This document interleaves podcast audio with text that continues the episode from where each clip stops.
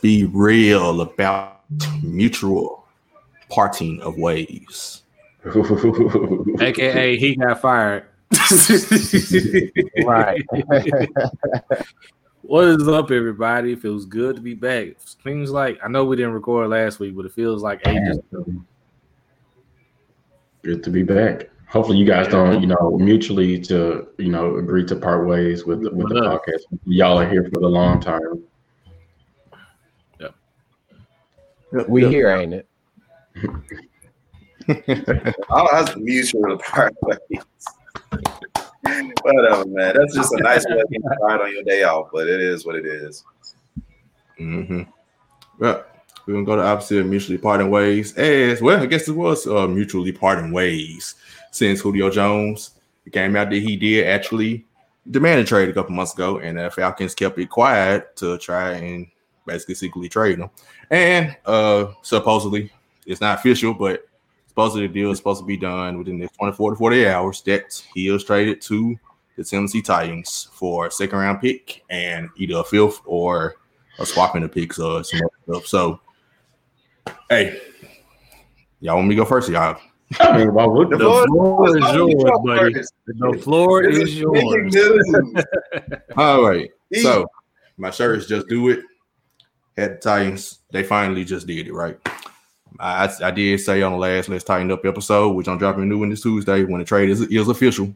Um, but said on my last episode, I didn't believe, and I said on trolling now, I didn't believe Julio was getting traded, period. I didn't see yeah, well at that time I didn't know Atlanta couldn't sign any rookies.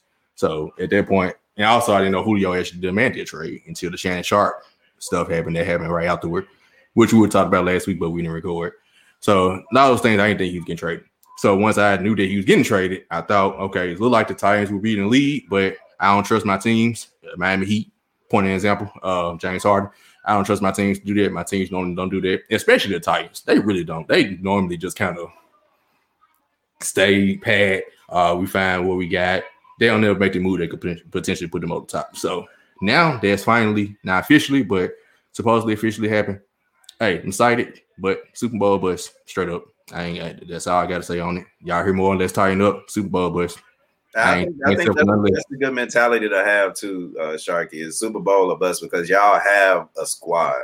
Like I'm pretty sure this gonna be everybody's Madden team. Like on paper, y'all legitimately have one of the best, arguably the best roster. You know what I'm saying in the in the league. So I think that the mentality of championship or bust is the right mentality to have. I mean, he uh Jon Robinson replaced the whole defense this offseason. So it's up to the player. We're basically what happened here. So we had a lot of Titans fans. I don't know why they don't like our general manager. They don't like J Rob. Fire J Rob. That's dumb. We've had to win the season the last five years, but it's neither here nor there. He basically put all the pressure on Mike Vrabel and Ryan Tannehill. It's time for them produce. Yeah, I agree. I think you know definitely kudos to y- for y'all to y'all for going out and getting a player such as Julio Jones. I think you know if you're any other team in the AFC, um, you are officially worried about you know how you're going to defend. You know Julio Jones on one side and AJ Brown on this side, and then you got a tank or you got you know you got Derrick Henry in the backfield. So I have no earthly idea, um, you know how teams are going to defend it. Um, even if you're the Pittsburgh Steelers or even if you know you're the Cleveland Browns or Kansas City Chiefs, good luck, you know, being able to start, you know, being able to, you know, slow down that offense. I think my two concerns um, for this trade or for the Titans in general going forward is, you know, one, Charlie, to you just you just hit it. Like, what does that defense look like? You know, offense, you know, to a to a point hasn't been the issue. You guys have, you know, been able to put up points with it, you know, with Tannehill, with AJ Brown. Um, and you know the, what you guys had on offense is it was the defense. It was no not being able to you know get off get off the field on third down. It was not being able to rush the passer. So um, with some of the moves that you guys have made, shout out to uh, you know uh, Bud Dupree that that signing. I think that will be I think that will bode well for you guys. So my that's my first concern, and then my second concern, if you want to be hundred about it, is Julio Jones hasn't been the most healthiest of receivers. He's you know missed a handful of games here and there. I think last year he only played nine to ten games. You know, part of that could have been you know just due to the fact that you know at, at the Atlanta Falcons have sucked for years. So you know, part of it could have just been you know, eh, I'll, I'll take a few games off here. We're only going to win four or five games this year anyway, so it's really no point in me you know trying to rush myself back. So that will be my own. Those are my two biggest concerns. You know what you guys look like on defense, how much how, you know how much you guys improve, um, and then how much uh, or you know how much of a good production do you get from Julio Jones, which I think you know you should be able to do both well because AJ Brown came on really really well at the, at the end of last season too. So you know who's going to get what coverage, you know who's getting double teamed, who's not, and then at the end of the day, if you want to double team your receivers, then you know good luck trying to stop Derrick Henry once he gets past you. So um, definitely kudos to y'all. Yes, absolutely. Kudos to you guys uh, for pulling this deal off. I think rumors were going around prior to this one coming out that it was literally between the Titans and the Eagles who was going to pull the trigger. And I was like, well, he's just going to be in Atlanta because neither one of these teams are known for just pulling the trigger to go after Julio um, in this whole deal. So um, pretty much my only concerns with what Skylar had, how, how you guys are going to look on defense is definitely going to be one. And of course, Julio Jones' health. But you can chalk it up to him being in Atlanta for as long as he has, but the future is bright there. And I'm with you, Super Bowl to bust. And you guys should definitely at this point run away with the AFC South. Like there's no questions about that. Unless they start Tim Tebow, right? Unless the Jacksonville Jaguars start Tim Tebow. I'm telling you. Then they're gonna win. I'm telling you. Because then they're gonna win. Tim Tebow was a ploy. Okay, I'm sorry. To get him back I'm at sorry. quarterback. I'm Now, sorry. Open up that can of worms, Skylar. Come on I'm now. sorry. Come on, man. All he does is win. Okay, now two. Y'all not heard- y'all not heard years. I say he was gonna be the Was it starting his song? I didn't say he was gonna win. Hey, it's a hit song. I was saying that all he does is that, but that's that's neither here nor there. Um, I'll just say this: I can't believe what I just heard about Timothy. Um, but what I will say is the Falcons are are not the smartest team to me um, to trade, even though he is injury prone, Julio Jones for pretty much a second round pick. That's what you traded Mohamed Sanu for. Um, and to me, Julio Jones is a much better player than Mohamed Sanu. Um, and so the Titans stole this one uh, without a doubt. And in terms of the injury prone, he is. However, he's not going to have to run as many routes and deep routes as he used to because there's a running game now. Um, the Falcons haven't had a consistent running game since maybe Warrick Dunn um, was in the backfield. Um, even when they lost in the Super Bowl to 28 to 3, they still have a consistent run game. That was because their passing offense was so great. Um, and so sh- kudos to the Titans for this one, man. And I'm looking forward to see what the Titans do this offseason. I mean, offseason, but literally within the season with 17 games. Um, we haven't talked enough about Bud being signed as well, um, which is going to be a huge, huge adjustment and huge move on the defense. People don't understand how great Bud probably was, um, even for the Steelers. Um, so I look forward to all this, man. But the Falcons are stupid, and I and I rest my case about that. Hey man, I'm just happy as a Panthers fan on this spot that this actually solidified us being the number two team in the NFC South, which is what hey I would love to see. I think this trade, what y'all gonna see is a what, what we're gonna call the Blake Griffin effect. Sheedy, we can have that talk for another time because I'm not gonna be with you right now. Um, but I think we're gonna we're gonna see a Blake Griffin effect, and what I mean by that is Atlanta has Atlanta for the last few years, and I think they wasted, you know, especially the last couple of years of Julio's uh, time. And I think he's gonna get some new energy. He's gonna get that Nashville food. Uh, last time I heard Michael Turner. what up, Savage? I mean, hey, Wow, the- the- this move right here definitely made Atlanta worse. So I'm definitely happy to see that move. Uh, my only question to you, Shark, is this, bro? Who do you see wearing number 11 going into next season? So I actually did some research while I was coming back from Nashville. Ironically, I just came back from Nashville, right? Hey. um, so AJ Brown did he first said he would give up his number because he was trying to get number one, but it's retired by Warren Moon. So his next video when he's recruiting uh, Julio, he said he wasn't giving up number eleven. He gave him number eight. I was wondering why he gave him number eight. I look back, I wonder what Julio wore at Alabama. He wore number eight. So I think he's going to get number eight if I had to guess. Look at you doing your research, man. Let's go. Hey, Let's that's why about we're here. Tighten Yeah. up. Because I thought the number was so random when he made the video. I was like, number eight. like, that's just so random, bro. hey, man. So, quick story. That's what it was. Shark left and then Julio came in. Hey, hey. Let's go. Can you make a trip to Carolina soon? hey, stay tuned. All right, man. Quick reactions, man. Um, Skyler. All righty, quick reactions. You know, as we talked about, you know, Mitch mutually agreeing to part ways, and you know, there are times, you know, as we get up there in age, we start to feel old. So, when I got this ESPN alert early this week that Coach K was retiring, I of course felt old. So, um, again, for those that you know who have been very busy, for those who have lived under rock, Coach K, the great Coach K from um, Duke University, is retiring um, after this next upcoming season. Um, Coach K has led Duke to 12 Final Four appearances um, with five national titles. So he's calling it quits. He's calling it quits um, due to family reasons. And you can believe that if you want to believe that. So um, quick reactions. What do y'all what do y'all think? Do y'all feel you know as old as I do? Coach K has been, you know, at Duke since, you know, probably we were all born except for Sheedy old age. Um, but how do you, the pit, right? but how do y'all feel about you know Coach K retiring? Do you you know truly feel that you know part of the reason he's leaving is because of family reasons? I don't. It's as simple as this. He can't compete. It's just that simple. Is as the great Riley Freeman said on the Boondocks, uh, you pay the cost it is to do business, and when the costs get too high, you get out of business. Mm. So, Excellent. Excellent. so with this new uh transfer rule, with all these players being able to enter the portal and transfer without any penalty, and be eligible to play right away, this is what led to Coach K eventually retiring because he, at this point he's like, well, I can't compete.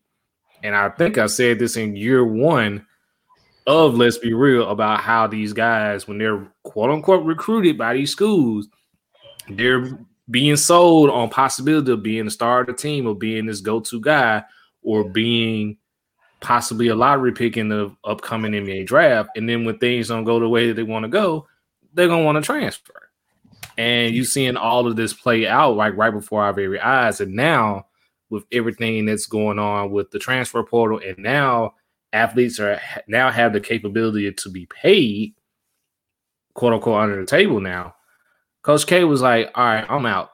I, I can't compete with this." So, hey, but it's been a legendary run for him. Like you said, twelve uh, Final Fours, five national championships. Uh, definitely, definitely a first ballot Hall of Famer whenever they decide to put him in there. Not to mention his stint as coaching uh, Team USA as well. So uh, kudos to Coach K. And uh, let's just hope the rest of uh, his journey, as far as life is concerned, is a great one. Yeah, good point. Uh, I think like even with the Team USA, right? Um, to kind of go against your, your point a little bit, uh, like he's no longer coaching Team USA. Uh, this would be the first time that they, you know, somebody else coached since what the 92, right? 92.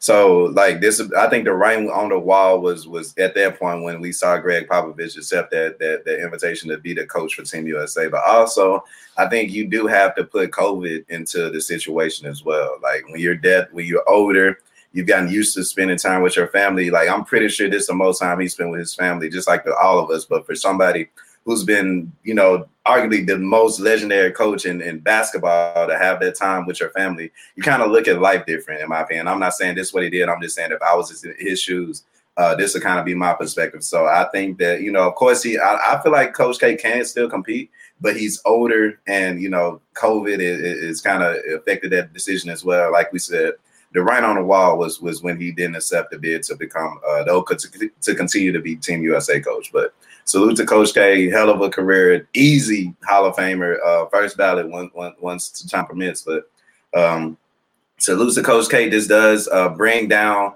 the level of, of, of you know greatness that'll be coming from the NCAA, which is you know what, what I want. Period.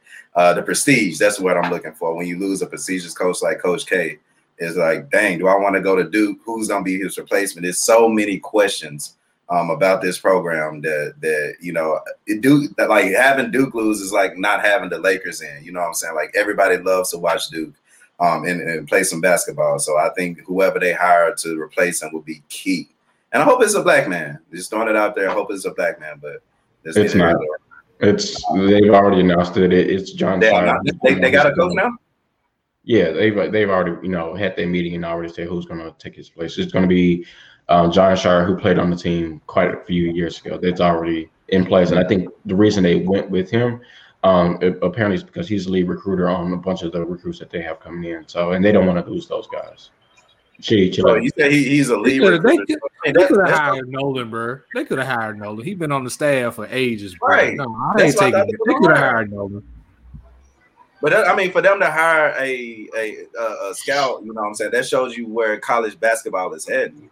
Like it's not all about basketball really anymore. It's about hey, can you get this recruit to come to this school to help us win? So I think that that that's that's oh we that's interesting. Yeah, Well. Um, um, oh, go ahead. there you go. Okay, uh, my thoughts. Mean, simple. I think. I mean, it ain't surprising because he is getting older in age. He's what seventy three or seventy four now. 74. Um, and go back to Trevor's point. I mean, once you get to age and all the stuff that's happening, transfer market stuff, it, it's kind of it gets harder. It gets a little more harder, right? It gets just a tad bit harder. Uh, and I don't know. I hope I don't like I say I don't, it wasn't uh, it wasn't health related. It was strictly said family, right? Okay, so that's good to know. Um, so just keep it. Yeah, just keep it 100. I think it's I think it's a mixture of not being able to compete, but it's really the age that goes along with it. So it, it kind of goes hand in hand. But yeah, I wish him best of luck. Like I said, he has one more season uh left. So make it a farewell tour. I don't like Duke, so I hope he don't make the tournament his last season. But you know, that's neither here or there. yeah, um, there's a reason why Mike Krzyzewski didn't like coach in the NBA because he couldn't handle free agency. Um, and we're literally into the dawn of NCAA doing more of a free agency. Um, but there's there's no slight on his resume. Um, the resume speaks for itself. There's been coaches that have yet to even make the Final Four, yet alone win five uh, national championship, let alone five. Um, and so he is again. We've already said this first ballot. Um, and you know, best of luck. I think this is a season too late.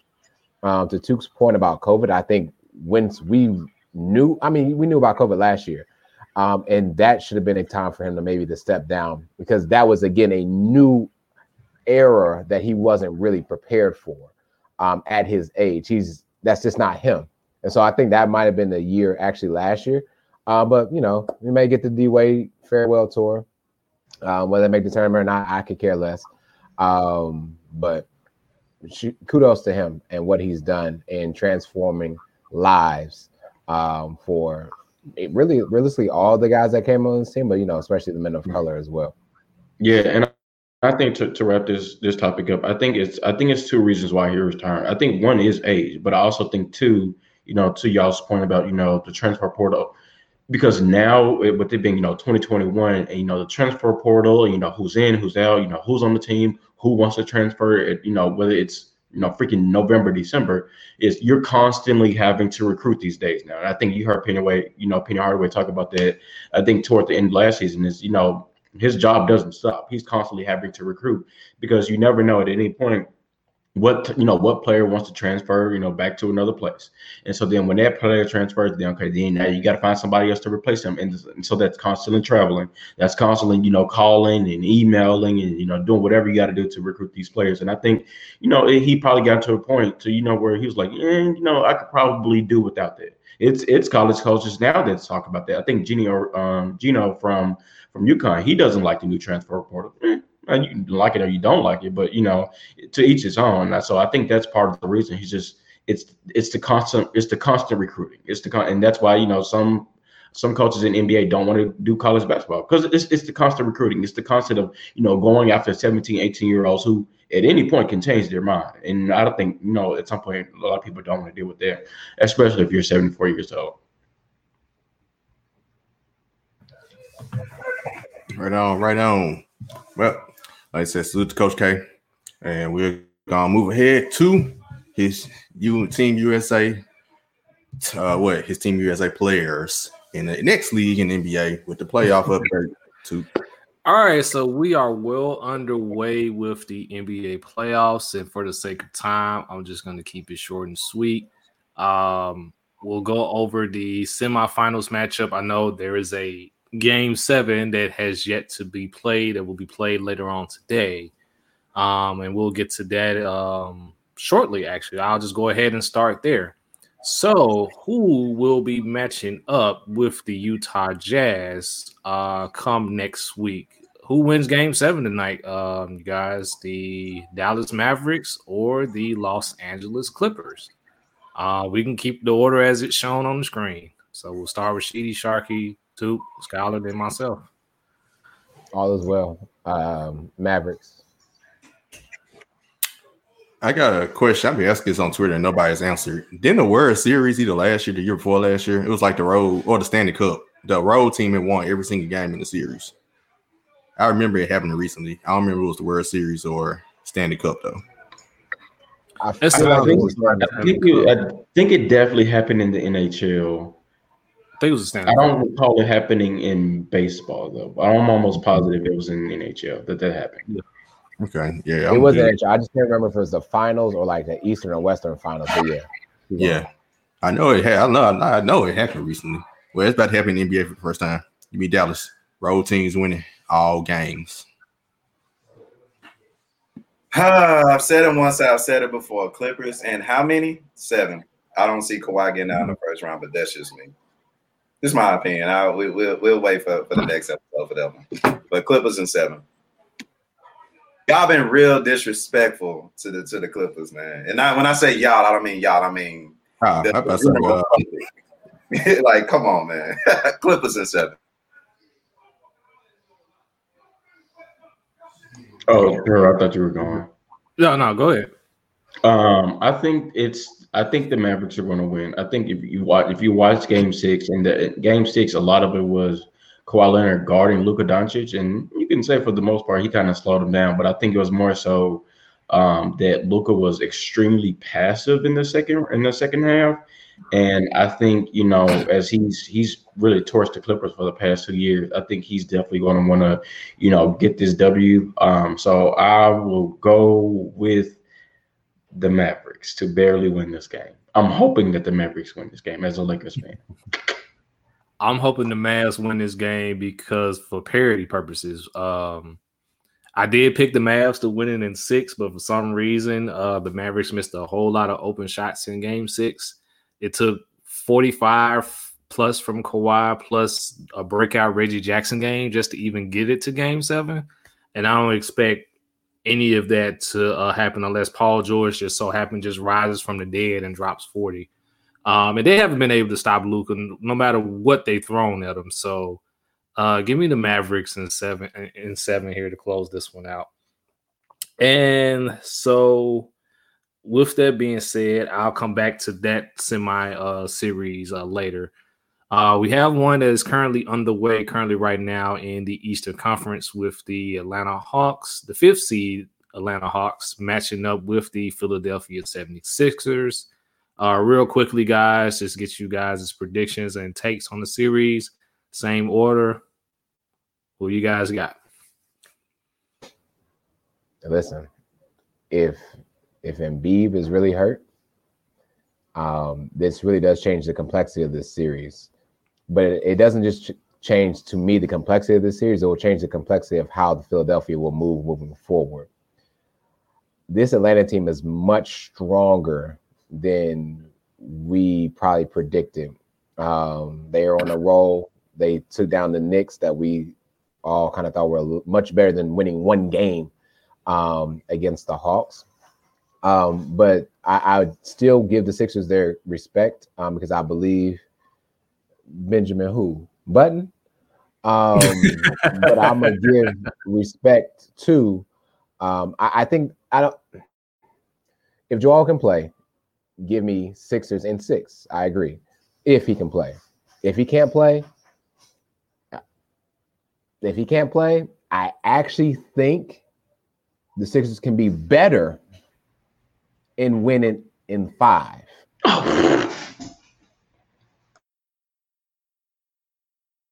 Interesting. I, mean, I got Philly either way whether he's playing tonight, but I didn't think that I ain't gonna say I think about the same. Fit six, sixes and six, regularly play or not. He's playing game one right now, but yeah, Philly and six. Oh man, this is this, yeah, because I uh, the way Trae Young killed Savage and them, like they were the number one defensive team, right? So I'm thinking like these Hawks are for real. Like I really hadn't watched the Hawks this season to be straight up with you until uh, we saw them beat down the Knicks. But the Philadelphia Sixers are the Sixers. But I have four or five brothers on here that talk that told me that Doc Rivers would get it its own way. And Atlanta, Atlanta has been open since COVID started, and they turned. And I think that kind of energy has put like Atlanta on a map. So forgive me, Savage. Forgive me, Benjamin. I'm going Hawks and seven. I'm going. I'm going Hawks, and especially if Embiid is, is playing. He he's not he he he he's not healthy, and the way Atlanta rolling, especially steamroll with the Knicks, that damn Trae Young taking this video way too serious. So give, give me give me Hawks and seven. How about that? His contract. Hey, get out here just capping. You so full of it. You full of it. Full of it like that, bro. Full of. I think I was the only person to, you know, pick the Hawks in the last series. And I'm almost willing to go there. I'm almost willing to pick the Hawks in this series because Joel Embiid is not healthy. And I love what I saw from Trae Young last series. And I, I love the, you know, the villain role that he's taken. And I think of, you know, of most, if not all the teams in the playoffs right now, Atlanta's probably the healthiest. And I think at the end of the day, I think whoever wins this year's um, you know championship will probably have the most healthiest roster that anybody has had. Um, I'm going Philly in seven if Joel Embiid plays most of the games. If he misses more than two games, I'm rolling with two, but I'm actually going to go Hawks in six if he misses more than two games. Okay. Well, first and foremost, Savage, I need you to answer me what, what's going on with this Knicks offense because watching that series, oh my god, like I don't know. no, no, no, no, no, no, no, no, no. No, no, no, no. You That's need to answer Ask him about the defense. We need to ask defense too. We'll ask about the defense, but offensively, Jesus Christ! Like every time I looked up, Julius Randle was somehow taking a shot over three or four people, and it was just tough for them to get a basket. Well, you can probably chalk it up to do, but I'm also chalking it up to coaching for not putting your players in positions to yeah, do stuff. uh, but I, I do give the Hawks, I will give the Hawks credit for them actually coming in and smacking New York in the way that they did. Trae Young, like you said, has been sensational uh, all playoffs. But whether Embiid plays or not, Philly wins this series. Um, Embiid plays, Philly in six. He doesn't play, Philly in seven. Because at some point, Doc is going to put Ben Simmons on Trae Young at some point in this series, and that, and then who else from Atlanta is going to step up once Trae Young is kind of with them clamps put on him because of 16 Ben Simmons. But yeah, Solomon Hill, Solomon Hill.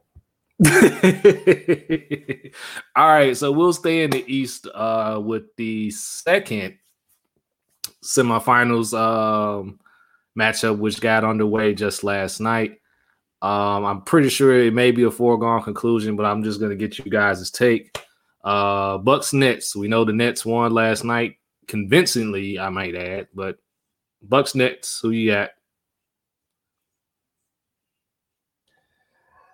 Somehow Blake Griffin really revitalized this team with that hustle, and and he really, to me, was the difference maker in game one once James Harden went down. Mike Budenholzer is going to understand the assignment and he's going to take care of business. I, I'm going to be the bad guy this entire show, and I'm going Bucks six. Nice. Give me Brooklyn five. James Harden play or not? Brooklyn five. Damn it! I want to say a sweep. I want to say a sweep, but I'm gonna I'm gonna go gentleman sweep. Like, y'all, are y'all serious for everybody picking the Bucks? I just think that y'all pick the Bucks simply in spite of the Nets because y'all don't want the Nets to win. It's making y'all look pretty stupid in my opinion. Not stupid, too stupid strong, pretty dumb in my opinion. But that's neither here nor there. I want to say sweep, but whatever. All the king sources, we got one king that just went down and one about to rise. So give me give me Nets and five. Easy. Savage, you should have had, man. Look, Cool. Since you're doing that, give me the, give me the Bucks right in seven. Since you're doing that, give me the Bucks in seven. since you're doing it. Give me the Bucks in seven. I, I, I think the only reason, the only reason Milwaukee lost the game, one, defensively, they were absolutely terrible. Two, they couldn't make a three point. defense, they, they were absolutely terrible. In game one, they defense is terrible. Oh, I could have sworn, Trevor. I thought I was talking. I wow. thought we let two talk. wow. I was talking. Defense. I'm going to say the Bucks in seven. I think the Bucks would have won yesterday. They did not make the amount of three point field goals that they normally make, that they are historically on are making. Jrue Holiday is the reason I'm going Milwaukee Bucks in seven. Now, too, if you want to go, you can.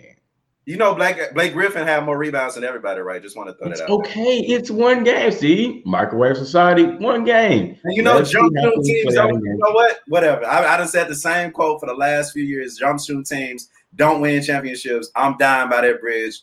Nets and five. Come on now. Y'all are so. And then that's a jump shooting team. And then that's a jump shooting team. No, the Nets are a bucket getting team. They know how to get buckets when it matters. Okay. Can, can, can, can, I can I provide my take on this series, please?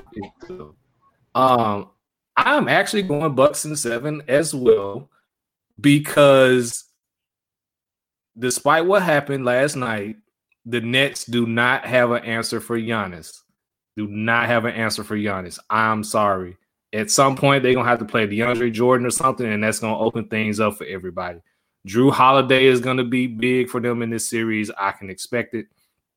Uh, the Nets are gonna be it's gonna be a tough out, but I'm going with the Bucks and seven. I want parity. I want no superstars in the remainder of this playoffs because I want fans out here to really appreciate the game of basketball and just that is a good one. They are a bucket getting team. I will give you that.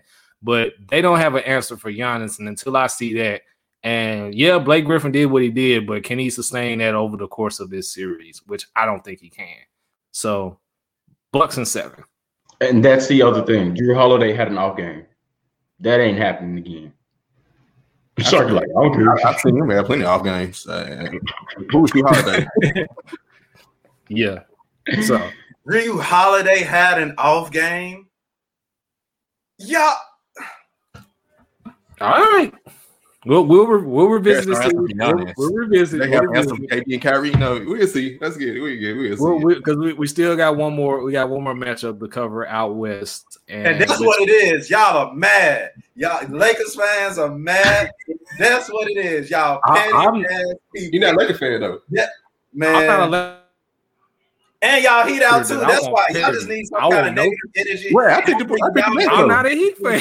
podcast, the Heat out the playoffs, the Lakers out the playoffs. Y'all, y'all full of it, but it's cool because it's karma. karma. Like, y'all, right you're, reaching, you're, oh, reaching, you're reaching way more than somebody who plays bad defense. You're reaching, sir. Yeah. Again, reaching. exactly. Again, my team. I knew my team was going home. That was the Grizzlies. Skyler, Skyler, you said reaching more than somebody playing bad defense. Tell them why that clip of James Harden when he was doing that count when he was just reaching out.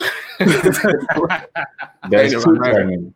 That's two. All right. Okay. All right. Lastly, uh, the second semifinals matchup out west, uh, we have the Denver Nuggets coming off a convincing series win over the Portland Trailblazers in six matching up against the Phoenix Suns, who uh, also took care of the Los Angeles Lakers in six games.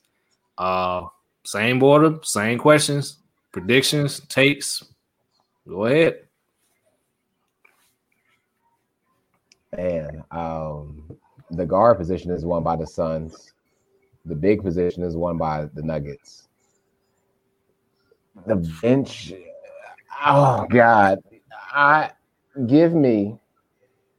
This is what's gonna happen. This is gonna, give me the Nuggets. Give me the Nuggets and the MVP. Give me the Nuggets in six. Man, this is a tough one, man. Because I didn't expect this from the Nuggets. Monte Morris. Is Will Barton coming back? or PJ Dozier? Free clothes Junior. Barton is supposed to come back, but at this point, I don't yeah. even you might, I wouldn't even I wouldn't give him minutes at this point. This is crazy, man. This is tough, man. I, how healthy is CP3? Is he? Give me, give me the, give me the Nuggets, man. In seven, it's going seven. Give me the Nuggets. Give me the MVP of the season. Get it back to the Western Conference Finals and Jokic. Dang, it's tough. Pretty sure I'm gonna be on my lonely on island again, but you know, used to that shit. So But you love the give, give, me Yeah. Suns and seven. Give me you Suns and seven. They they beat the they they beat the defending champions for a reason. I told y'all they was gonna win. what did they did? So give me the Suns. Uh, y'all know how I feel about the Nuggets. First and foremost, Yeah, Jokic, that guy, MVP, crazy season, great season. Love watching the Nuggets play. But when we're talking about the Suns, a hungry team, a, a team that's led by Chris Paul, Devin Booker showing why I, I had him, you know, winning MVP into this season, but that's neither here or there. The Suns are a complete team, and I got them winning, winning in seven. Like Jokic is doing his thing. It's gonna be a very fun series. Nuggets win, cool, but I, I'm, I'm gonna roll with the Suns on this just, just because I'm pretty sure I'm gonna be the only person to pick the Suns, and they did beat the Lakers, so they feeling themselves. So it is what it is. And you live in Phoenix. Don't forget that. Don't Yeah, leave that. live in Phoenix, Phoenix. home- Let's- home murder. Hey man, I, the city win, I win. The city gonna be turned. I'm gonna be turned regardless. So hey, you know, hey, I'm going to leave the Lakers out of it because the Lakers have nothing to do with this conversation. I'm actually, I just don't know. I don't trust the health of CP3. I don't trust the health of CP3. I think the only reason, to be completely honest with you, I think the only reason that the, the, the Suns won that series is because AD was hurt. It's the only reason that they won the series, to be honest with you. Um, I'm going Denver in seven to Sharky's point, Monte Morris, Jesus Christ, where did that man come from? Michael Porter Jr., Jesus Christ. Uh, what game was it? Was that game six? He No, went off. And I think that trend will continue, especially if CP3 is hurt. Give me the Nuggets. Yeah. The Nuggets didn't have an answer for Dame. They're not gonna have an answer for Devin Booker, but the result's gonna be the same. Give me the Nuggets and six. Um, Nuggets and six. So, so from teams that are now still in the playoffs, uh, contending for a potential championship, to two teams that are recently eliminated and are now looking for more coaching. So I will pass that over to my man Took. Gee, thanks. At least somebody being nice to me on this podcast. Thanks. Hey, but man, I I was, was with you on Brooklyn, man. shit, gee, thanks, buddy. Thanks. As my alien brother said, man, uh, one of the teams that that uh, the reason uh, the title for mutual ways, for lack of better words, right, is that Brad Stevens was relieved of his job, but still was able to allow us to relive a good Curtis Jackson 50 Cent moment by saying we're gonna win or better, or we're gonna die trying to do that because he got promoted on his day off, y'all. He got promoted on his day off, but he got fired from his position. Mutual ways, I guess he said, "Hey, we're gonna fire you, but we're gonna turn you up." That's neither here nor there. Um, so let me ask y'all this: the coaching had uh, had the the coaching search has started. The DV LBR. Man, don't call me Dillon Brooks. I don't- man, whatever, whatever. He looked like So does that mean he was not originally good at his job and he probably will be good at his job? Is that what they mean, Savage? or, or or how about I? I'd rather be the Trae Young of the, of of the pod. He's just saying he's the villain. Hey, Trey, call me Trae Young then. call me Trey but now the coaching search is start. Uh, I guess we'll we'll wait to say who we think we're gonna coach. But my thing is, man, at one point Danny Ainge looked like a basketball wizard. Like he was that guy. And then everything fell apart. So I honestly just want to get y'all opinion of what do y'all think or why do y'all think the Celtics experiment uh, went down? Um, we can we can keep the same order. Um, I think the the Celtics experiment went bad because they they were okay. So you asked me a question why I think it went bad. The Celtics and the Heat were the two teams that made the playoffs in the East this year that did nothing during the offseason. The Celtics did nothing to enhance their lineup. The Heat did nothing to enhance their lineup. The Nets got better. The 76ers got healthier. The Bucks got better. Like the Hawks traded everything they needed to put around Trae Young. The Knicks even got a coaching change. So the Celtics said, "Oh, we're just going to play these guys back again, and we're going to like you know make the finals." No, you're not. No, you're not. So that's why it went bad. If you ask me, you can't keep hoping that Jayson Tatum and Jaylen Brown are going to carry this team by themselves and Marcus Smart and and not put people around them to make them better. Brad Stevens is a great coach, but he does well with the personnel that he's given. That's why. So there could have been a lot better trades. We can go all the way back to they could have traded for AD back in the day. And they didn't. But uh, to me, I think the move came because they got embarrassed and they didn't do anything in the offseason to make sure they didn't get embarrassed this season. Spoke my exact sentiments, man. Not making moves. Uh, stand pat. Hey, we got to the East Conference Finals. What two of the last three years? We're good. We're fine, right? KD's coming back from injury, right? You know, Kevin Durant is arguably the best, second best player in the league coming back from injury for Brooklyn. Uh, who you said Philly? They made some trades and finally got some shooters. And Doc Rivers there. We, we cannot like we cannot like Doc Rivers all we want, but he gonna get you to no one. He gonna get you to a top seed into the playoffs. Uh, who else? Like you said, who else made the move? Milwaukee trade for Jrue Holiday. Like those teams made the moves. Boston and like I said, Miami. We we're not gonna go deeper down to Miami on this episode, but Boston, you stayed there the same team. You let Gordon Hayward. We laughed about Gordon Hayward his injuries. He was important to him last year. He left. You didn't replace him. Then Daniel Theis. Was he the best center? No. You replaced him with Tristan Thompson though. Like you didn't you didn't replace the players you did lose. You you didn't do anything. And just over the past couple years, pump faking. You had you pump faking the Paul George deal. Um, players not wanting to come. Anthony Davis' dad came out and said he's not. Good point. Good point. Stuff like that. So stuff like that got in the way as well due to that racist crowd and stuff. But you just pump faking on deals. You kept on to you held on to your assets a little too long, which we're hoping the Grizzlies don't in the future. But we get to that, you know, in the future. So Grizzlies look at the Celtics. Don't don't make the same mistake. How you trap? Yeah, just to echo everyone's sentiments is just Danny Ainge got cute for the most part. Uh refusing to making the necessary moves they needed to improve his roster on top of the East getting better all around.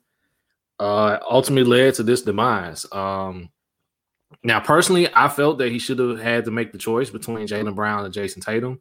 And it seemed that it was they were leaning more towards Jayson Tatum. And I'm like, okay, at this point, see what you can get for Jaylen Brown and try to improve your roster if Jayson Tatum is going to be your guy. But then Jaylen Brown got the bag, and now you got both of these guys here locked in for some time.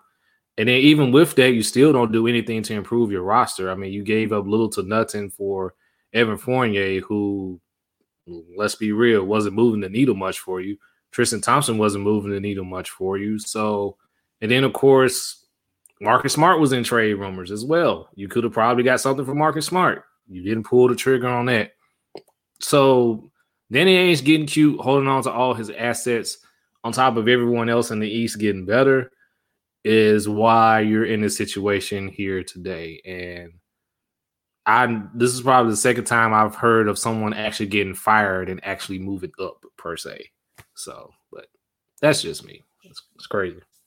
Yeah, I think I'll go a different route because I think I totally agree with everything that y'all said. You know, him pump faking. What speaking, you know, to Danny Ainge, you know, I think there were times he he had trades there. He had the assets, you know, to make certain trades, and he didn't. I think that was part of the issue. Um, I, to be to be hundred about it, Kemba Walker, you know, is part of the issue. That that trade didn't work out well. This random trade for Evan Fournier, I'm not sure what that was supposed to do for the Boston Celtics. That you know, that sucked them not having an answer at the center position. To be honest with you, I think they could have played Robert Williams a little bit more. Um, but you know, you know the, the the Tristan Thompson one that I'm not sure what the hell that trade was. So I think you know to go to go a different way. I think injuries part of, uh, played a part of that because um, you know and then plus they also got hit with COVID too. So Jayson Tatum got hit with COVID. Then Jaylen Brown went down toward the end of the season. Marcus Smart was hurt, you know, throughout different times of the season. Kemba Walker couldn't stay healthy, and clearly he won't be able to stay healthy. So you got to figure out, you know, how you'll be able to somehow move off that because he ain't just making no chump change. And he, you know, what he shows you over the past, you know, how long has he been there? A year or two, two years. Uh, once a team or a player shows you who they are, believe them. So you some I think somehow, some point, somehow, somewhere you got to come off Kemba Walker because he ain't the answer. He can't stay healthy. Um, and then you got to figure out, you know, what you're going to do at the big man position too. So good luck. I, and I don't think you know it's a matter of you know Brad Stevens not being able to coach. I think he's a good coach because if you if he wasn't a good coach, he wouldn't have gotten you to the to, you know to the conference finals as many times as he did in short in such a short window. Um, so I think I think that's the I think that's the reason. And I do uh, go back off of the Kemba point. Yeah, Kemba, that didn't work. That sign didn't work. But a lot of it you take from that is, I guess, when Kyrie, the whole Kyrie deal kind of messed them up. When they, they I guess they felt the whole situation. Kyrie not liking it there, whatever happened. Once he left, Kemba Walker was the best available player to replace him. So it kind of was like a stuck situation. Or you could just put a little bit of money and and kept Terry, uh, Terry, Terry Rozier. Terry Rozier, That's yeah. Why I was just about to say Hey, that. Terry. Because, How about that? Good one. because Terry Rozier is not a defensive liability like Kemba Walker. Yeah. Uh-huh. And so, like, yes, I agree. You should have kept Kemba. I mean, kept Kemba in Charlotte, but kept Terry with Boston. To be honest, as a um, GM of the team, because again, eh, yes, I get it. Kemba can hit a shot, you know, when he can, whatever. But Terry Rozier, during that time when the Celtics were like really bad, realistically, not having their full lineup, he was a great part of that team at the point guard position. So yeah, you should have paid a few more dollars um, for Terry Rozier, and look what he's doing now uh, with Charlotte. Even though they didn't, you know, quite make it and blossom there, but he's still having some great year. What? So what? Was it just that Terry Rozier got mad because the whole Kyrie thing went? Because you know he was playing a lot. Then when Kyrie came back, he wasn't playing that much. Because he got he he didn't get that much money. Well, he got money, but I mean compared to what they paid Kemba Walker, he didn't get nowhere near that. I mean, They they really struck him. Charlotte paid him more than what Boston was going to offer. Oh, so, So- basically, yes, and, and, and and as you as you were saying, like I think it was the second. I think it was the year Kyrie was down and he played well. You know, without him. If I'm Mm-hmm. Right. Terry Rozier too, like like hey, you see, you saw what I've done in the playoffs without your our quote unquote uh, superstar. Like, give me the bag. And when Boston was like, uh, this is how much we can give you because we still have Kyrie, it was like, all right, I'm out. So Real good points, good points, good points, y'all. Um, and Ray to bring up that Terry Rozier because I think that's really when the the, the decline really no, the decline really started when when IT went down. I mean, when IT did out, like when they did uh, Isaiah Thomas wrong. I think that was kind of like we we saw like the decline going because we saw how they treated their players. You know, the the heartbeat of the team is disrespected. You know, with IT and then you know when when Kyrie goes out, Terry Rozier becomes a heartbeat of the team, and they you know did they let him go. Um, so definitely moving forward, the roster shape up is one to definitely keep an eye on in, in Boston, especially with somebody, you know, calling the shots now. Uh, I guess a basketball head, as they call Brad Stevens, for lack of better words. I mean, so we'll see. You know, we'll see. But on to the next. Um, Portland, you know, Portland has also relieved their coach of their duties. Um, this is the only coach that Dame Lillard has played for. And according to reports, of course, he will have a big impact on who they bring in. But my question to y'all is, will it even matter? You know, how long do y'all really see Dame Lillard staying in Portland? Um, of course, this is his team. Uh, this is his city. The fans love him, but I think we're going to get to a point where we're going to see a Russell Westbrook kind of impact, is where the the the, the Thunder traded Russell just because they felt like he can win a ring or do better elsewhere. They're doing him a favor, and I think we're going to see the same thing in Portland. But I could be wrong. How do you guys feel? Do y'all feel like even though Dame will have an impact in bringing in a coach, he'll you know it'll it'll be a factor, or he will be a factor going forward? Ooh, we you, you still got me starting this one off. I love that. Um, I'll state this, man. I this is how I feel about Damian Lillard. I hope Damian Lillard stays a Blazer for his entire life. I I really hope he does. Now I say that to say this. We just named some teams in the East that all did some lineup changes. And to me, the what the Hawks did to surround Trae Young with what he needed is long overdue for what the Blazers need to do for Damian Lillard. Damian Lillard to me has, um, and I've talked to off air with Scott about this. Damian Lillard has done and said that he wants to be a Blazer forever, and let him be that. But if you think Portland that this lineup that y'all got that has been to the playoffs five straight times, been exited and excused out four of those five times, and the other time was a sweep. It was to the Warriors. I give you that, but it was a sweep. You have to do something different. The, Dame and CJ is not working. Dame and all those players ain't working. So to me, it's bring in a new coach, do some roster changes, but keep Dame in Portland because if you let Dame leave Portland, I'm not sure what you're going to get. I don't know who's going to take on that 40 million plus a season that that man is commanding. And is he worth it? I mean, look at what he's doing, but who's willing to take on 40 million plus a season? And that's going to grow exponentially expeditiously after this season, I believe, as well. So to me, do exactly what the Hawks did, get some more shooters, get some other players that are not looking to always score all the time, um, and keep Dame in Portland. I know about a good 20 teams that happily take on that 40 mil Dame's contract. I was about to say, uh, absolutely. but um, so you know, Dame's always said, I want to stay in Portland. Mike Conley always said he want to stay in Memphis. Russ always said they want to stay, he want to stay OKC. Back to what two said earlier, I don't think they're gonna do this off season uh, because they made basically they say, "Are terrible starts? You're fired." They can say mutually parted ways. Name of this podcast. Yeah, they can miss me with that one. Um, but yeah, he got fired. Boom.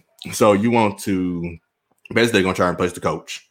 What they have to do this offseason, because I know they're probably not gonna try and they probably not gonna change. They probably not gonna trade him unless he demands a trade. And I don't see him doing it. Similar to Mike Conley and Russell Westbrook, they didn't. But eventually the team did right by him. I don't think he's going to demand it, but he did have them Instagram messages and those lyrics this first time I saw him kind of teeter away from saying, "Oh, I want to stay important." This is the first time I seen him, so it's little chink in armor. And Lakers could use a point guard for you know this last bit of LeBron's time and AD's times for that factor with his injury history. But I do think they definitely have to trade CJ McCollum. That's like a no doubt. They have to. He has to go. I don't know where they they should have been trading him for pieces because their de- their backcourt, their defense in their backcourt is like the worst defense. They great offensive backcourt defense is worst behavior. You know what I'm saying? He gotta go. Um, they got they got to make their move this offseason, definitely.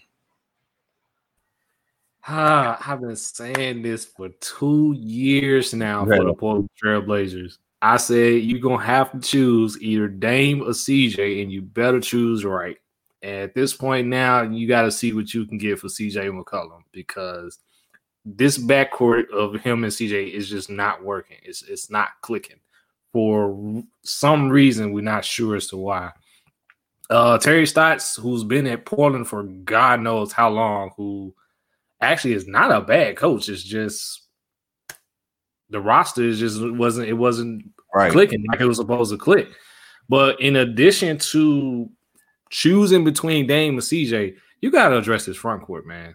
Like you honestly got to get some some something in the front court because Nurkic is only good for God knows maybe a couple of games. Zach Collins has been in and out of the lineup. He's been injured. Enes Kanter can't play defense. I can no, tell you right now. Ain't no him out. Okay, well, he's been consistently out of the lineup.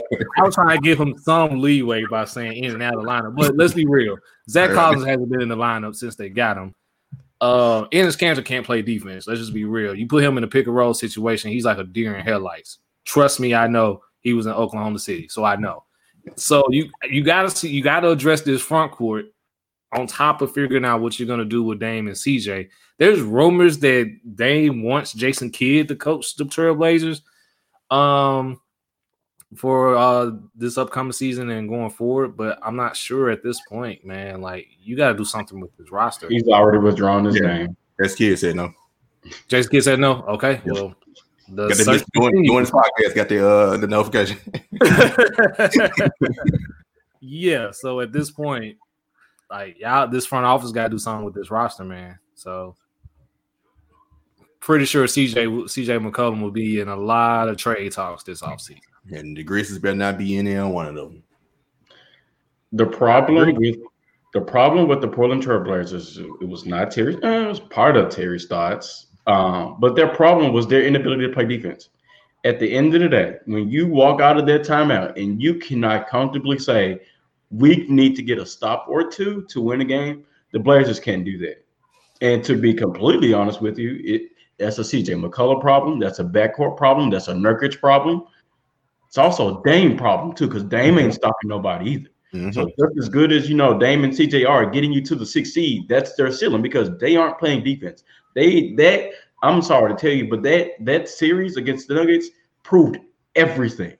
Proved everything. Monte Morris, I'm sorry, I, this is no knock against Monte Morris, but there there were about two or three times he went for 20, 25 plus. No, way too many times. They, they couldn't guard Michael Porter Jr. to save their life. That was their issue. They cannot play defense.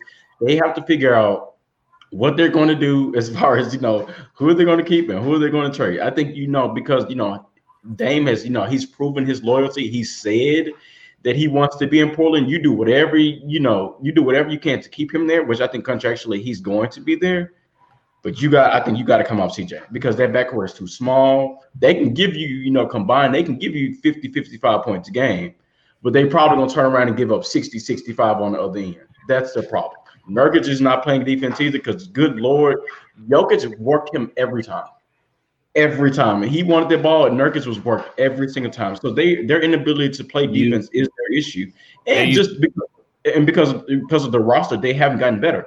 Denver's gotten better. Utah's gotten better. Golden State will be there. You know, when they get healthy, you can make a case that the Memphis Grizzlies at times can be better than the Portland Trailblazers. That's an issue. That's an issue.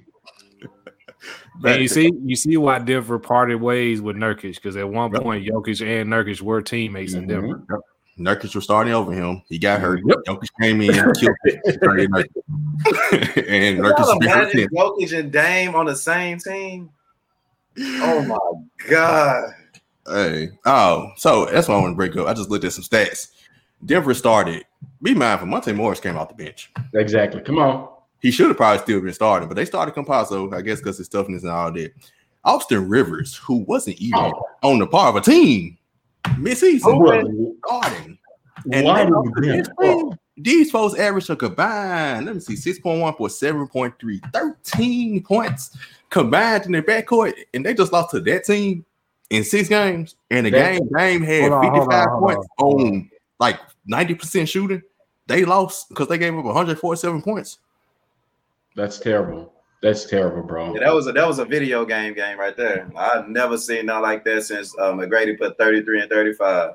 Because like, what was that game? What was that game five? Dame, Jesus Christ, Dame, for 17 to save his life. I think he put up 14 points in the in the two overtimes. I think he probably missed a shot. But guess what? Nobody else was helping him, especially on the defensive end. They could not get a stop. That's their problem. They will continue to be their problem until they break their team up. And also, they shouldn't have traded Gary Trent Jr. If you ask me. Facts. They should have kept him.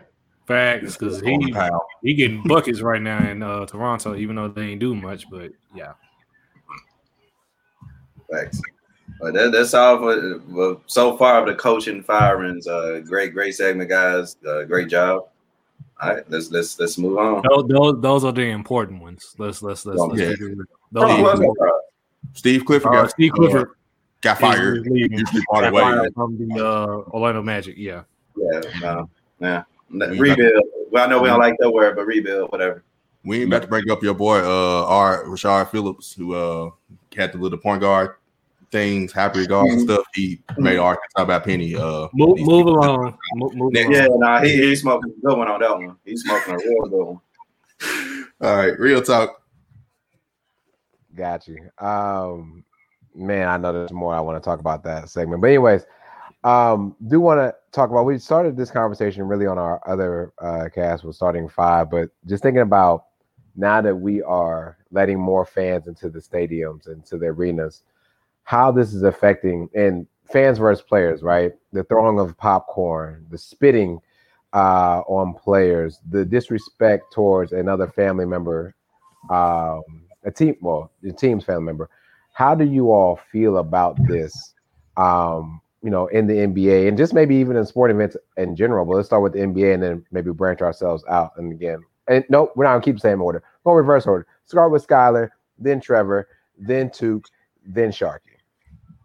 No, I, I, I'll say the same thing I said on Starter Five. I just think it's extremely unfortunate that you know, as you know, as much time we spent away as fans being able to go to sporting events, and now that we are finally able to do that at a really decent capacity, because you know, New York and you know, all the Phoenix, everybody clearly don't even care about you know the even the, the lingering effects of COVID. So nobody's you know social distancing anymore. But you know, as much time as we've spent away as fans being able to you know attend some of these sporting events, and now you have people throwing bottles at players, you know, spitting at people. Like I just think it's it's crazy. And like what type of to be honest, like what type of human do you have to be, you know, to you know do that do those different things to players? Like as a fan, you should, you know, last night I I'll go there if you want me to, Sheedy. Um, but you know, I, I, just think it's you know it's unfortunate that you know that players that that fans are doing this. As a fan, I think you should you know be able to you know you can get a little loose. You know, you say you can bark at you know players here and there, and there's nothing wrong with that. But when you go to the extreme of you know trying to spit on players, you know, talking you know or making racial you know slurs to you know basketball you know to players' parents and things like that, like that that's totally out of line. And at some point, you know, unless you want another malice in the palace, at some point, you know, there's going to have to be, you know, you know, there's going to be things that you know the NBA has to put in place, you know, to hold these, you know, these fans accountable because there's going to be another incident uh, unless things change where you know players going to be like, all right, you know what, I ain't built like that. I ain't built to you know just turn the other cheek. I'm finna go and you know I'm finna go you know defend myself. I'm going to go you know defend my my father who's you know being you know who's who's having you know racial things said to him. So uh, at some point the NBA has to do something. And I'm saying you know you got to throw people in jail for you know a year, two years, but you you got to make an example out of somebody. You got to make somebody scared. And to Sheedy's point, you know, it's it's interesting that you know it's it's people of another color doing things like this to you know players of color. I'll say that, but I'll let y'all have it. It's funny that you, everyone's talking about malice at the palace, but that is exactly what it's going to take before something actually gets done seriously. Um, I'll echo my um, remarks from the starting five as well. I think it's it's basically money. Like these fans, quote unquote, play great money to go to these events, and they feel that they're entitled to do whatever they want because they spent money to attend these events. So hey that plus a little of the uh liquid courage as everyone uh lose to. Um yeah, quote unquote liquid courage. You know, it's a recipe for disaster. Um, whether it's throwing popcorn on players, whether it's spitting on players, uh, making racial remarks about players. Of course, it's all been of a particular uh, race that will go unnamed on this podcast right now. But again, if something is really going to be done, it's going to take another malice at the palace, honestly. And I'm, honestly, I'm all for it. And I nominate Russell Westbrook to be the first one to actually go and swing on somebody because he's been dealing with this practically everywhere he's, he's been. He dealt with it in the bubble, he dealt with it in Utah. And then, of course, you had the incident in Philly. So if, if it's going to take another malice at the palace for something to finally get done for these fans, and if it takes fans doing some jail time for it, then so be it. Right, and we, we let's just let's just keep it keep keep a spade a spade, man. Um, in no way are we bashing the white community, but if you look at literally every single time that a fan interacted wrong with a player, it's a white it's a white fan interacting with a black player. So I've gotten to the point when I I just straight up call them the evils you know what I'm saying? The evil, evil white people that, that try to take over the world to just be mean to somebody. But I think at the end of the day, Trev, hit it right on the head. It's all about money. Um, but I'm gonna take it a step further and say that it's honestly just for recognition purposes at this point. Um, I think people will look at social media and and, and see, you know, the, these moments going viral. And in a sense, you know, they've been quarantined for a year. People hadn't you know, pay more attention to them. So they need these moments of of, of just, hey, I'm here, you know, of being recognized of, of attention. And I think that once the Malice in the Palace part two comes, I think that's when the NBA will take these these I don't even say threats, but these actions more serious. Um, because it, it can it can get a lot worse, you know, with with hundred percent of capacity being lifted for some stadiums, uh, some fields, you got you know a bunch of evils coming that are paying this money to feel like that they can act and do and say whatever the hell they want because they paid a certain amount for a ticket when it's wrong.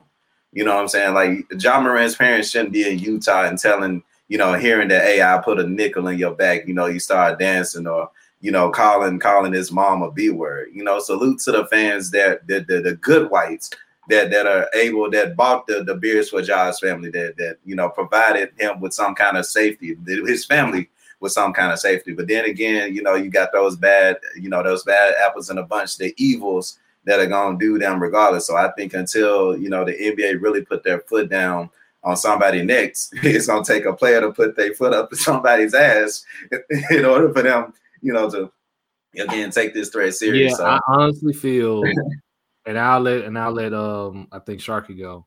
I mm-hmm. honestly mm-hmm. feel that if another malice happens, I think the NBA shouldn't even suspend him. Like, just hit him with a fine and let's just keep it moving. At, yeah, at yeah. Answer that, Ashton, man. It, it's some people, like I said, people been quarantined for literally a year. That's literally been by themselves a year that ain't talked to family, that ain't talked to people. I think it, it's with the psychology of people at this point.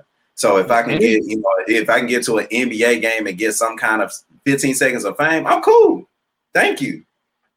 That's just the society I believe that we live in. There's better ways to get that though.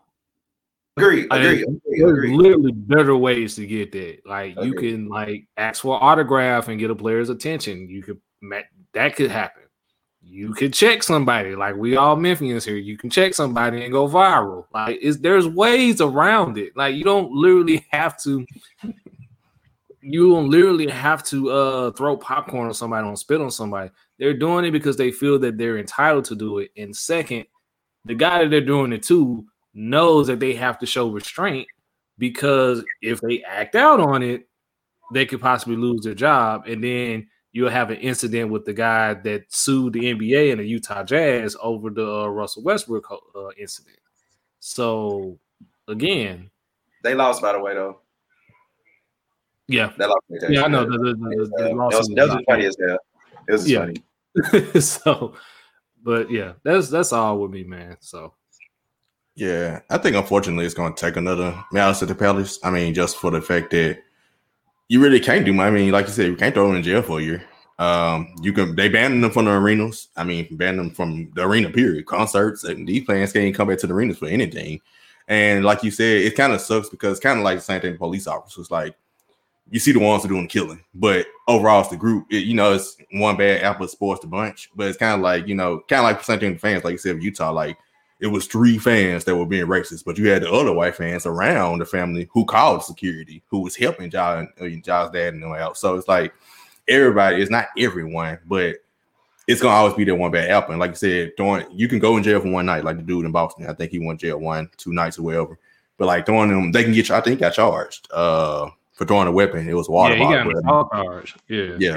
But it, it, it probably takes something like that. I mean, you threw a water bottle. Yeah, it was a weapon charge, but hey, you, can't act out in sports. Should have been doing it. Should have been doing it. uh, folks try to take up talking about Kyrie disrespected the logo. He didn't even stomp. He went over there. He stepped on the logo and walked away. I ain't trying. to Stop it, please. Hold on. I saw this on Twitter. Hold on, that's a whole other topic, bro. hold on, hold on. No, no, no. I gotta, I gotta say this. I gotta say this because I saw this on Twitter, and this is everybody's moment here, and I'm pretty sure they about to, they about to recognize this. If you don't want it to be stepped on, why is it on the floor? Hey, I ain't gotta say nothing. but yeah, I think if you didn't want it to be stepped on, it wouldn't have been on the floor. It's just right. But I, I, unfortunately, it's gonna take another malice of the palace. And to Trevor's point, during the first malice of the palace, I thought Ron Artest should have been suspended the rest of the year. That's why I did not like I did not like David Stern for that reason. I couldn't stand David Stern after that whole ordeal. I was like, I watched him get a cup of beer thrown on his head, he and they changed the camera. Down. He was it laying down. And the camera change angle changed. I was like, did he just get hit? Then they say yeah. no, Ron Texas stance. I like, I knew it. I'm like, bro, like, what what are you supposed to do? like, that's that's just natural reaction. David Stern is in that position. He would did that. Rest in peace to David Stern. But I think Adam Silver would understand them, or he went the player have to get some type of they they will get in trouble. They won't be a no game suspension, but it shouldn't be no 25, 50 whole season suspension if that does that, come to that point. That that ruined the Pacers season because they legit had a shot at possibly contending for a championship. Yeah. Real talk. they was that's, that's, that's facts though. That's facts. especially in Boston. What up? Yeah. We talked about it earlier in the beginning, my We guy. talked about it earlier. Shout out to the Titans. Mhm. Getting Julio. I got Chris, man. Uh, What happened to the Nobody- COVID dogs? who? Come on, come on. Yeah. So Moving along. yeah. So what, to wrap up this segment, everyone remembers Malice in the Palace. Ooh, that's a good one. Uh, and they're not because James Johnson don't care. He really don't. He care. a black belt. That's so a, yeah. that's an N word for real. But Mhm. like, legitimately, we all remember Malice in the Palace. If you in, it wasn't just Sports Center that broadcast about Malice in the Palace. This was on the local news all across the, the country. But my issue that I have with this whole pro- thing is why why do we not know who actually did these things? Why is their name not being broadcast? Why are their pictures not being out? But the moment that Jermaine O'Neal, Ron Artest went into the stands and their name, their pictures are right there. These are the guys that did it. But we don't have the same thing. And we know why. You don't need to tell me why. You don't. It- it's legitimately a difference of skin. It's what it is. But we're not going to broadcast that this person, oh, he can't come back to a game. So what? It needs to be more than just a charge because the charge needs to make sure he's not working anymore. Those guys were not working during that time, right? My, I mean, they could provide for their families, but legitimately, you make a mistake, you need to own up and pay for it. Um, and so I'll, I'll leave it with that, and I'll pass over to Skylar uh, so we can talk some tennis. Well, not really tennis, but Naomi, I should say.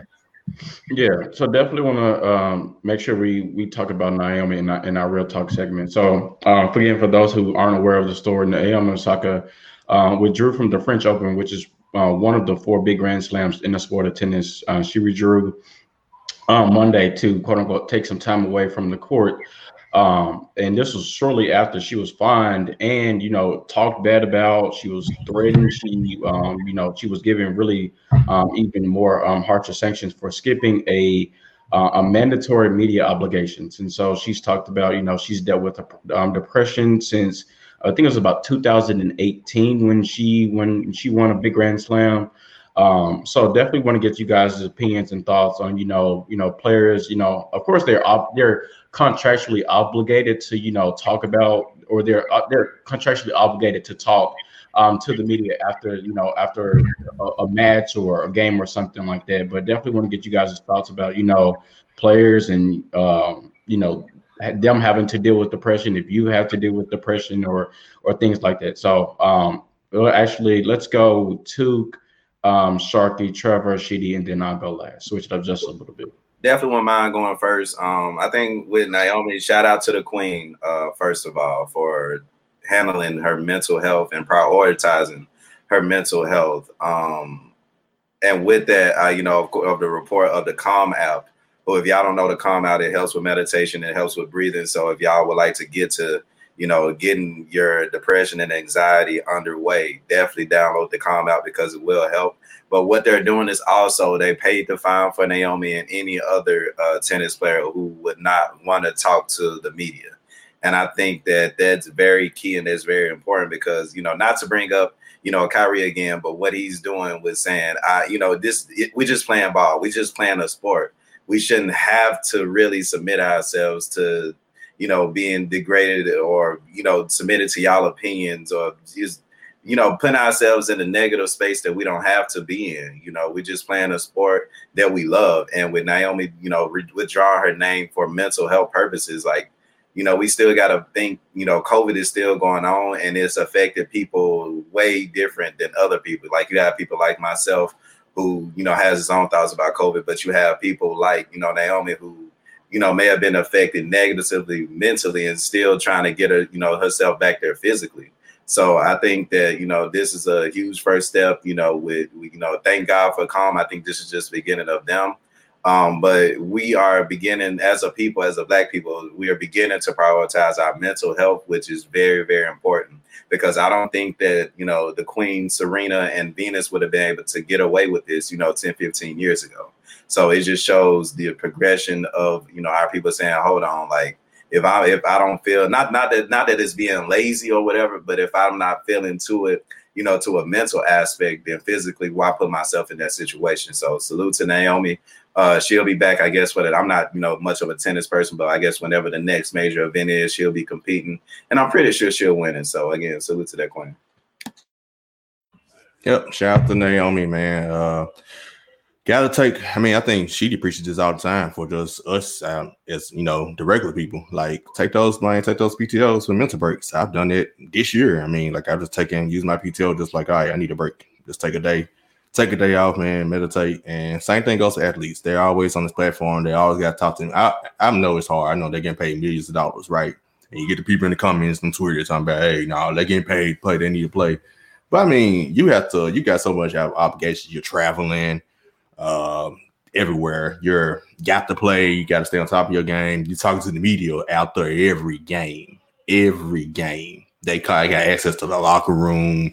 Like it, that that's a lot, man. Mentally, like mentally, and I like how it started, kind of like with DeMar DeRozan and Kevin Love a couple years ago when they spoke out, and people got mad at them for that. But I was like, they were speaking the truth. Like they're still human beings. They're not just same thing like we was talking about the fans and the whole thing. They're like treating like animals. In this case, you just treat them like a they're robots. And Kawhi Leonard probably is one, but the rest of them, they're not. You know, they're actually real people. Like, so yeah, take it at face value. So shout out to Naomi, shout out to Kawhi early. I mean, not Kawhi, uh, Kyrie early this year for the same thing, taking a couple weeks off. Like, hey, especially everything going on with, especially Kyrie during that time with the whole, you know, the killings and the, you know, everything's going on like that. Like, they they need they need time out too. So, like, respect it two things with me. Uh, first and foremost, I do want to just commend uh, Naomi Osaka for um, taking the step that she did take and choosing herself and her overall health because mental health is part of your overall health for those that don't know out there. And then uh, also, I'll just look into it like this. And I hate the flack that she got for it, but it's like this with society now. It's like mental health is an issue until it is the issue. Um, and it's like every time someone of this stature chooses their mental health or chooses to chooses their mental health or their overall well-being for some reason we're being flack for it but yeah we have all these avenues and things and preaching the importance of taking care of mental health so again to sharky's point man these these athletes are human human beings just like us they have to do what they have to do they have to be on the top of their game every single night they have to talk to the media every single night. Of course, it's obligated in their contract, which leads me to my next point. This is my challenge for the media. Like, if you understand this, and I'm pretty sure you do, like, yes, you have a job to do. I get that because you got to try to get some kind of story to write for whoever you're working for, but just be real with it. Like, stop trying to just get something for quote unquote entertainment purposes or clicks or things of that nature. Like, you're there as part of the media to report to the people what's going on. And of course, it's gotten to the point where now it's not about who's factual and who's right, who's first. It's now about who's first and who's more entertaining, more so than it. Like, what kind of drama can we stir up here? Like, what kind of drama is going on in the locker room and things of that nature. But again, uh, congrats and kudos to Naomi Osaka for choosing herself choosing mental health and choosing self care in this situation, man. And I'm pretty sure she'll be back when she's ready and she's going to be on top of her game as always. Whew, yeah, um, I'm always a fan of taking the, the day off. Um, mental health days or PTO, paid time off, um, goes for well being as physically as well as mentally. Um, and so those are in unison when you're talking about taking a day off. The issue I have is that because people of color are choosing to use their PTO right now, and they are these sports figures, they are to his point making millions. Now it's a problem um, to Eminem said this best. Now it's a problem in Middle America. Now it's a travesty, right? Um, but legitimately, I'm sure other people were taking breaks as well, but they just weren't on the platform of a Naomi, of a Kyrie, of uh, anyone else. And so to me, take the day, do what you got to do, take the whole tournament off because what you're showing is your mental is more important than winning another championship. You're showing that your mental is bigger than this sport. You're showing that you yourself are bigger than what this sport is. And that's realistically what it should be about. And this should trickle down all the way down to even people that work, I don't know, uh, at, Burger King slash Tuna King. Um, it don't even matter, right? Um, so just make sure, yeah, I didn't forget. Just make sure that you take time for yourself because you cannot pour from an empty cup. To your point, Sheedy, and I literally, because I, you know, I'm a tennis fan, of course, only around like the Grand Slam time, right? So I, I was watching tennis, you know, when the when this news story broke about, you know, her taking time away uh, for mental health issues and things like that. So first of all, huge shout out to her for you know being able to, you know, mentally being strong enough to do that because this is a huge Grand Slam. The French Open is huge, um, and it's definitely something you know every player definitely wants to you know take part in. And you know what I noticed is you know the tennis world, you know people that you know that that that analyze, you know that are pro experts at tennis, you know they kind of gave her some slack about it. Which to her point, you know that's why she's taking time away for mental health issues, right? So early in the day, you know Roger Federer, he decided he in a sense did the same thing. He withdraw for physical reasons. He, you know, he took time away because you know his knee. I think I think it's his knee or something like that. But he's had you know two you know big surgeries or two big operations on his body within the past year. So, you know, as Naomi Osaka, you know, decided to withdraw for, you know, mental health reasons, Roger Federer, you know, he took time away or he literally in a sense quit because, you know, he he was dealing with physical issues, silence, or not necessarily silence, but you know, shout out to you know Roger Federer. Let's make sure you know you come back, you know, when when when you're right and healthy. But that same energy, you know, wasn't reciprocated when when Naomi Osaka did it. That's my issue. And to your point, to you know about you know the Calm app, you know, coming you know in, in defense of players, you know, they're going to pay those fines for you know when they don't want to speak to the media.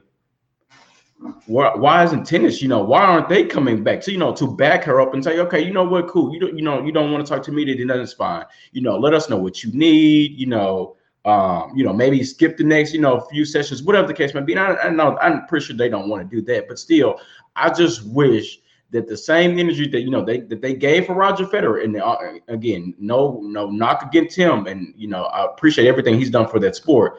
Do the same thing for Naomi Osaka, who is probably you know probably the, the biggest you know name in tennis right now, outside of you know you know the few names that you have, you know Serena and Fed and Djokovic like that.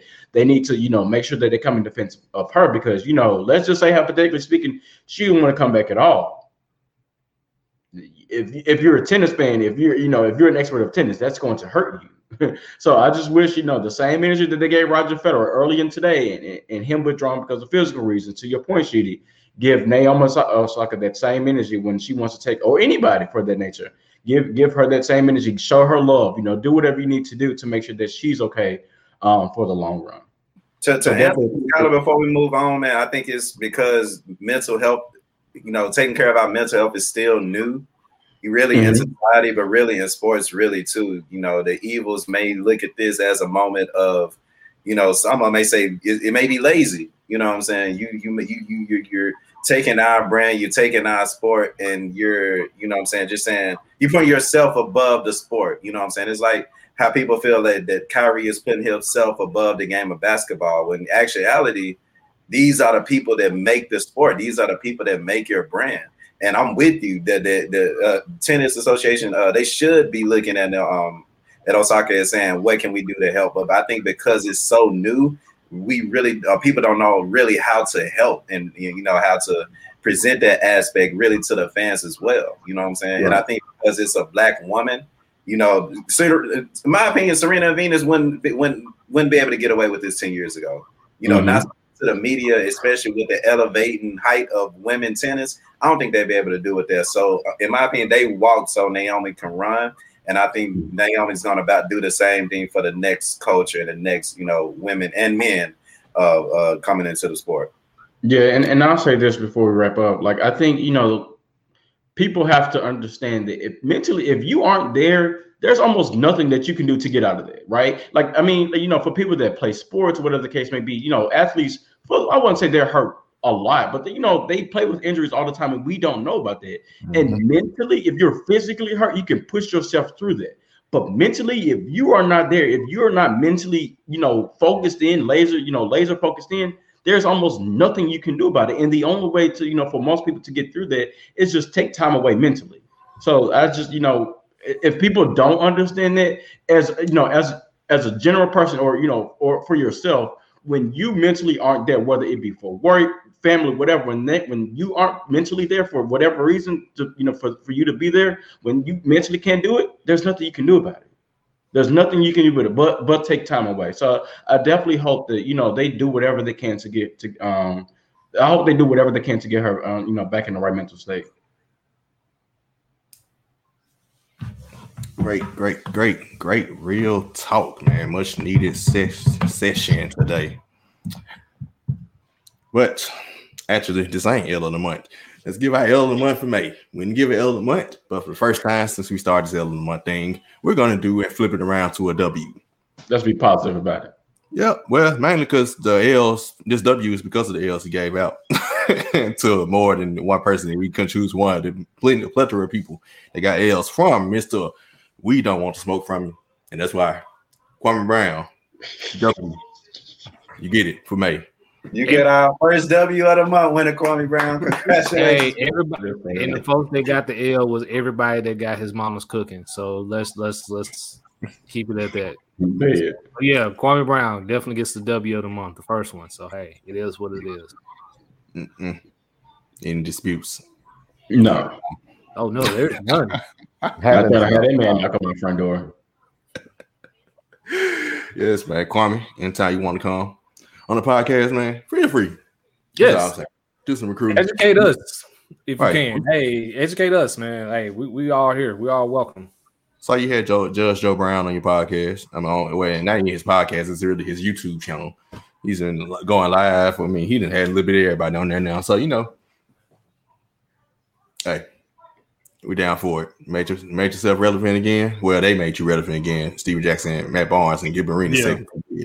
and you And spoke you out. back with And with you the great with the greatest of clapbacks in the history of history. So yeah. It's, it's taking off. But that's what does it for today, man. Anybody got anything else? Yeah, speaking of taking off, man, shout out to Rory and Mal. I don't know if y'all pay attention to the Joe Budden podcast, but he's actually got some stuff coming up with KD. You know, I think that'll be a big push, especially when uh, KD's pushing his brand, you know, outside the game of basketball.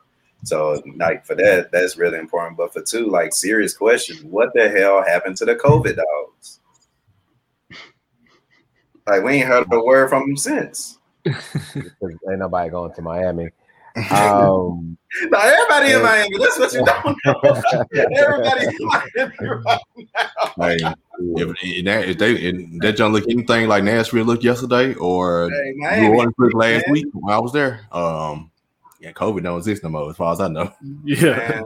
Hey, Blitzburg County episode two is coming What's whenever something major happens. It's been nothing but OTAs in the Steelers camp. So I mean, unless you want me to talk about OTAs, then I mean, it, all that could be summed up in just one sentence. There, everything's clicking. Najee's getting acclimated to to the city. That is pretty much it. So unless something else shakes, it's, it's not much content in Steelers camp right now. So hey, it is what it is. yeah. Um, in that vein, School and Washida will definitely be back this month. Sorry about the hiatus with the playoffs and my sickness. I had to be a part um, of that. And shout out also to like, there's like a new generation of athlete and rappers, right? So to speak, too. So you have like the Jay Z and LeBron mesh, right? Um, and you got James Harden, who's a little baby, I believe, um, that are collabing and- and getting stuff done. So shout out to that um, that's going on. Brown about to drop something too. Who?